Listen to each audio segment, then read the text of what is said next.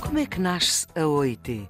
a Organização Internacional do Trabalho, logo a seguir à Primeira Guerra, Manuel Carvalho da Silva? Se não houver resposta a estes problemas, nós temos novas revoluções, e por outro lado, se não houver respostas a estes problemas, mesmo que não tivéssemos novas revoluções, tínhamos inevitavelmente guerras. Foram as dinâmicas geradas na sociedade em que o ator principal foi a organização dos trabalhadores à escala micro, à escala média, à escala de um país, à escala de múltiplos países. Há uma dinâmica que está gerada associada às transformações que a sociedade estava a viver, associada a um, um conjunto de outros fatores que torna necessário criar a Organização Internacional do Trabalho. Estamos com Manuel Carvalho da Silva. Queria agradecer-lhe a disponibilidade é um uh, para o Serviço Público Bloco de Notas. Durante 26 anos foi líder da CGTP Intersindical. Já é exagerar, passaram... 25 mais 7 meses. A sua formação inicial é de montador eletricista, curso tirado na Escola Industrial de Braga, mas tratou uh, da sua formação superior bastante mais tarde. É doutorado em Sociologia do Trabalho pelo ISCTE, Instituto Universitário de Lisboa, é investigador do SES, do Centro de Estudos Sociais da Universidade de Coimbra, e coordena uh, o Polo em Lisboa, uh, da delegação do SES, e é também coordenador do Colabor, que é o Laboratório Colaborativo para o Trabalho, Emprego e Proteção Social. Nós vamos voltar a falar de história da Revolução Industrial do final do século XVIII e das suas implicações no mundo do trabalho. A Revolução Industrial, que começou por volta de 1760 e terá terminado na primeira metade de 1800, já estamos no século XIX, foi, claro, uma transformação que veio mudar a vida de toda a gente. Passou-se do trabalho manual, da manufatura, para uma produção industrial feita pela máquina, com um uso completamente diferente da energia. Todas estas transformações levaram a que os trabalhadores se organizassem até ao célebre 1 de maio, em Chicago, no final do século XIX. 1 de maio de uhum. 1886, em Chicago, na, na, luta pelo horário de trabalho, mas também por isso, por outros direitos. Os das crianças e os, das, e os direitos das mulheres são, desde o início, dois temas que os sindicatos relevam muito. A situação das crianças era, em algumas situações, absolutamente macabra descrições, por exemplo, de fábricas têxteis em Inglaterra, mas não só, por detrás dos tiares o espaço era muito curto. E quando o fio partia, para o tiar continuar, era preciso ir lá alguém ligar. O, ligar. o que é que faziam? Chegavam a colocar crianças atrás dos tiares, ficavam ali só com essa função, se o fio partisse, emendar o fio.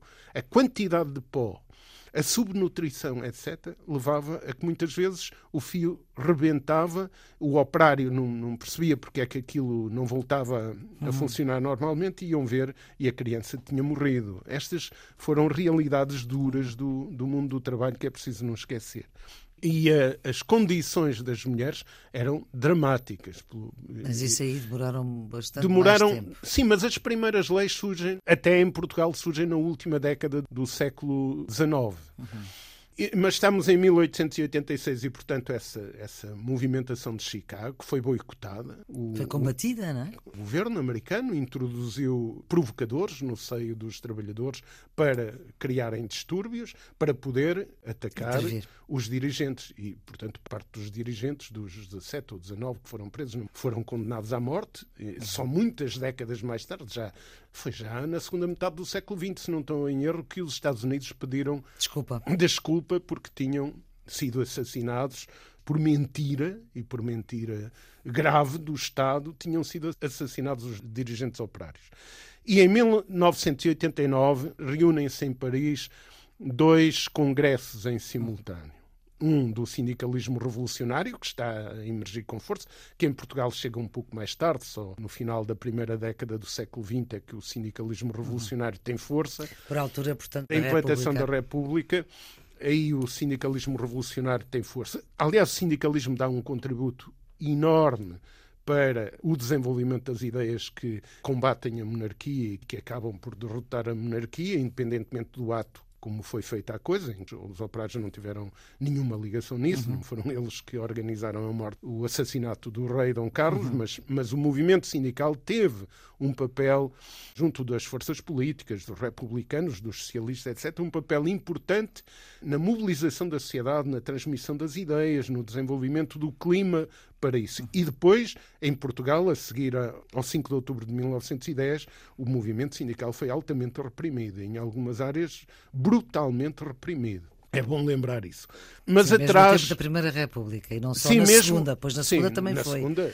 Pronto, na segunda ditadura, estamos a falar de Não, coisa. aí levaram logo forte, depois com o sidonismo também levam forte, não é? Mas em 1896, portanto, há os acontecimentos de Chicago, em 1896 e 89 reúnem-se dois congressos em, em Paris. Paris. Um é revolucionário, o outro é o possibilista, é a corrente reformista, não é? o mãe de várias subcorrentes reformistas. Digamos, uma corrente social-democrata? Sim, não nos esqueçamos que a separação social-democrata-socialistas Havia é... os socialistas, os anarquistas, os socialistas utópicos. Depois os comunistas. Os comunistas. Sim, mas a, a, família originária é só uma, não é? São os ideais socialistas, que depois têm desenvolvimento. Várias ramificações. Várias ramificações e vão-se fazendo separações de águas. Não é? Aliás, na Revolução Russa, como sabemos, não é? Uhum. o partido de Lenin era um partido social-democrata, é? ou a que ele pertencia. Pertencia a uma determinada facção uhum. do partido. Não é? Mas eh, nesses dois congressos que têm concessões diferentes, os dois congressos aprovam uma resolução em 1889 para evocarem pela primeira vez à escala universal, em 1 de maio de 1890, o 1 de maio como o Dia do Trabalhador, o dia de luta dos trabalhadores, que uhum. durante anos e anos foi dia de, onde não havia liberdade e, e em poucos sítios havia liberdades, uhum. não é? Uhum era fazer greve, fazer lutas pelos direitos dos trabalhadores numa atitude ofensiva. É importante lembrar isto, estas correntes, uhum. lembrar que é interessante olhar para a Alemanha nessa fase e olhar politicamente para esse período que vem do final, os últimos 15 anos do século XIX e depois todo o período até à Primeira Guerra Mundial. Há marcas que são hum. profundas, não é? 1914. Sim, a Rainha Vitória, quando morreu, era avó dos três ou quatro grandes imperadores europeus, não é? Hum. Desde Romanov, o russo, que era Sim. neto direto dela, não é? Até o Guilherme e o, e o rei inglês. Eduardo VII de Inglaterra. A Rainha Vitória é avó dos grandes imperadores europeus. Do e, inglês, do alemão. E do russo. E, além disso, tem influência familiar em 20 cortes europeias. E, portanto, é o império. E essa, Isso é uma teia. Essa é uma teia, um dos exercícios que ela fez, julgo que não estou a errar, mas ela tinha uma quantidade significativa de filhas. Cinco, cinco filhas. E uma das preocupações que diziam que ela teve sempre foi nunca casar duas filhas no mesmo país, porque assim ocupava mais Ora. espaço. E a Inglaterra era a primeira potência do mundo. É nesse período que se faz a mudança. É? Até à Primeira Guerra Mundial se faz a mudança e, portanto, a Inglaterra perde essa liderança a favor dos Estados Unidos, que entretanto estão a emergir, um processo, uhum. e catapulta-nos para um outro tempo. Isto faz bem pensar até por o tempo que vivemos. Nós vivemos numa fase, num espaço temporal em que também as lideranças mundiais estão a alterar-se e a grande velocidade, só que pela primeira vez desde o século XVII ou XVIII e já num tempo em que isto é mesmo global, com o surgimento nos candidatos e potenciais primeiras potências de uma cultura distante da nossa. Desde logo pensar na China, não é? Uhum. de uma cultura muito distante e não esquecer que os sistemas políticos são muito influentes, mas as, as culturas são... predominam muito para além dos, dos sistemas político. políticos. E, portanto, nós vamos viver uma mudança que tem similitudes com aquilo que se passou no final do século XIX, século XX, mas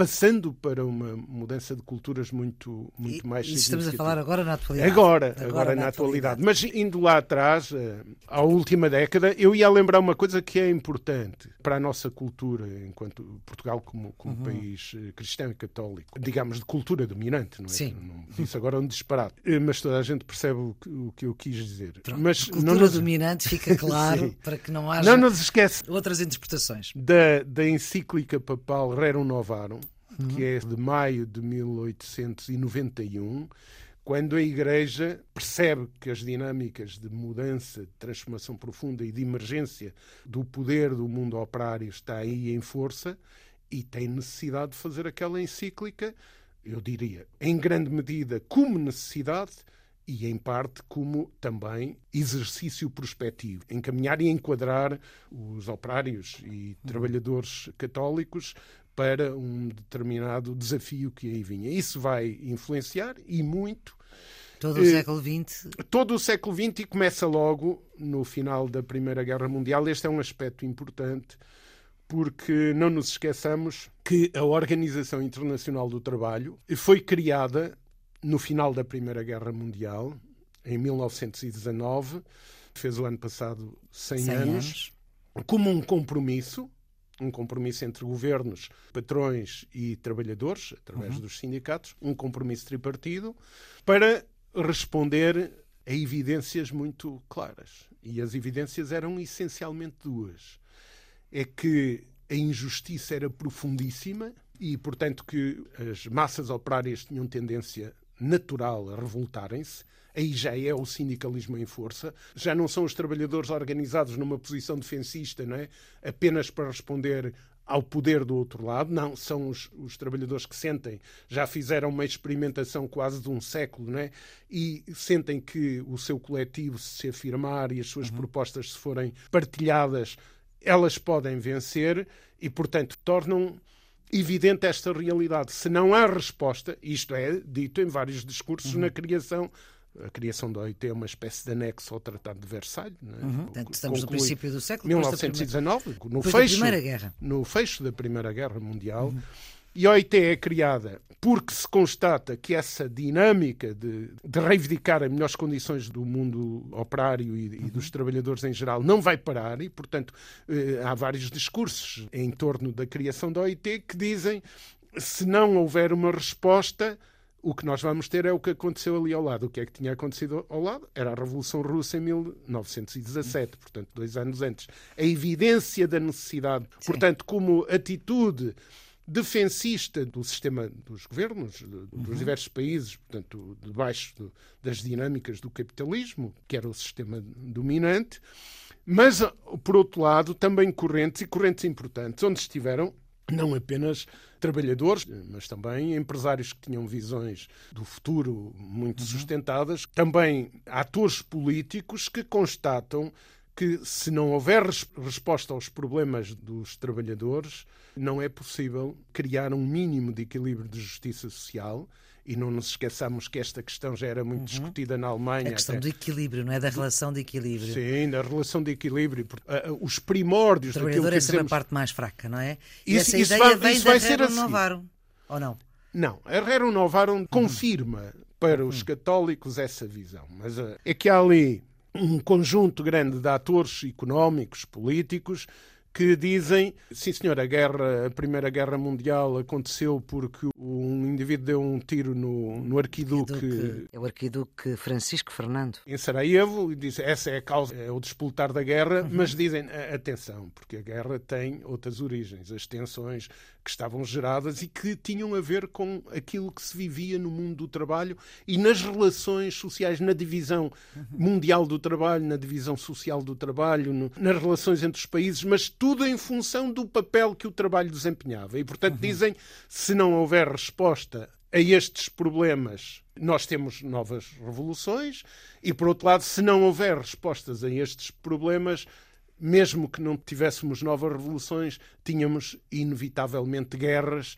Bom, justiça... E acabámos por ter também a Segunda Guerra Mundial. Sim, a justiça social tem a ver com umas a décadas paz. depois. A resposta a esses problemas foi a organização dos trabalhadores, foi esta foram as dinâmicas geradas na sociedade uhum. em que o ator principal, dando aqui uma dimensão de coletivo quando uhum. uh, usa a expressão ator, o ator principal foi a organização dos trabalhadores à escala micro, à escala média, à escala de um país, à escala de múltiplos países. Há uma dinâmica que está gerada associada às transformações que a sociedade estava a viver, associada a um, um conjunto de outros fatores que torna necessário criar a Organização Internacional do Trabalho. Manuel Carvalho Silva, nós vamos ficar por aqui. Vamos voltar a conversar neste Serviço Público Bloco de Notas. E já sabe, todos os episódios estão sempre em podcast, em todas as plataformas podcast. Este é um programa que ajuda quem está nos últimos anos do secundário, mas também é importante para quem quer saber mais e que pode ouvir a toda a hora. A produção é da jornalista Ana Fernandes, os cuidados de emissão de Leonor Matos. Tenham um bom dia.